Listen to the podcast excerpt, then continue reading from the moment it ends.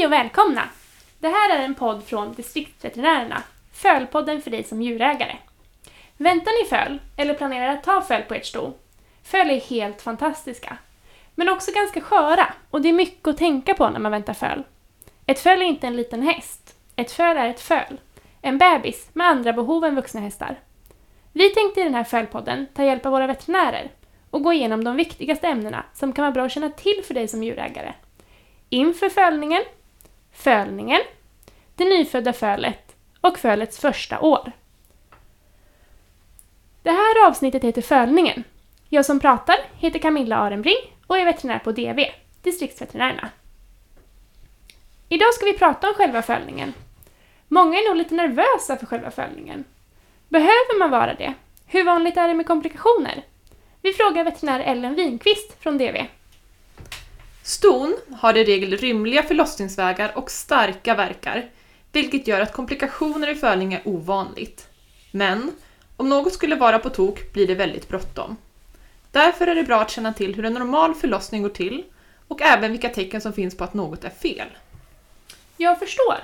Idag kommer vi alltså prata om tecken på att följningen är på gång, den normala följningen, varningstecken för den onormala följningen, och vad man ska göra om något verkar som att det inte står rätt till. Vi frågar veterinär Julia Lundberg från DV. Hur vet vi att fölningen börjar närma sig? Ja, det är inte alltid så enkelt. Eh, ston fölar oftast helst i fred på natten, ofta framåt småtimmarna. Det finns förstås en viss individuell variation och så skiljer det sig exempelvis mycket mellan förstagångsföderskor och ston som har haft flera föl.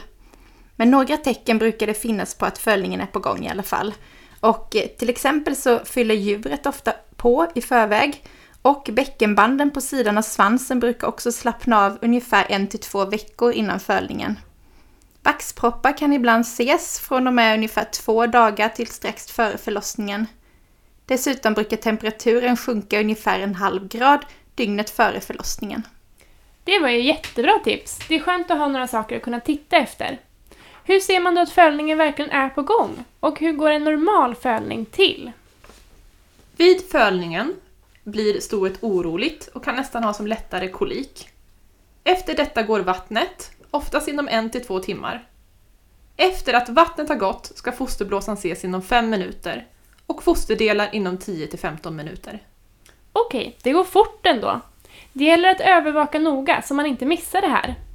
När bör man börja bli orolig? Vad finns det för tecken på att saker inte står helt rätt till? Ja, men precis. Övervakningen är faktiskt superviktig. Eh, några viktiga varningstecken är dels om stoet är oroligt eller har koliksymptom i mer än en timme utan att man kan se några synliga fosterhinnor eller att vattnet har gått.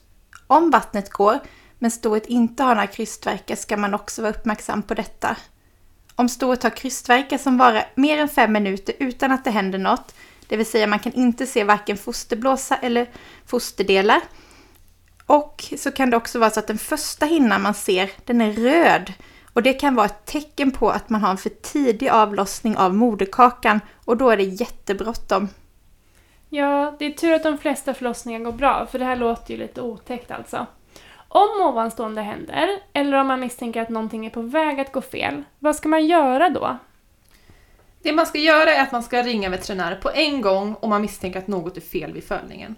Det är alltid bättre att ringa en gång för mycket än en gång för lite. Och det är som sagt bråttom vid fölningar. Veterinären kan ge specifika råd beroende på vad som har hänt.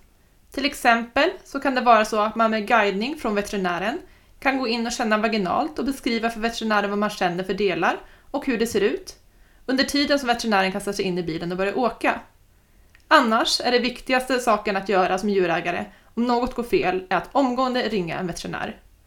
Samt att man lindar upp svansen, tar fram en hink med ljummet vatten, tvål och handduk och börjar tvätta stoets vulva.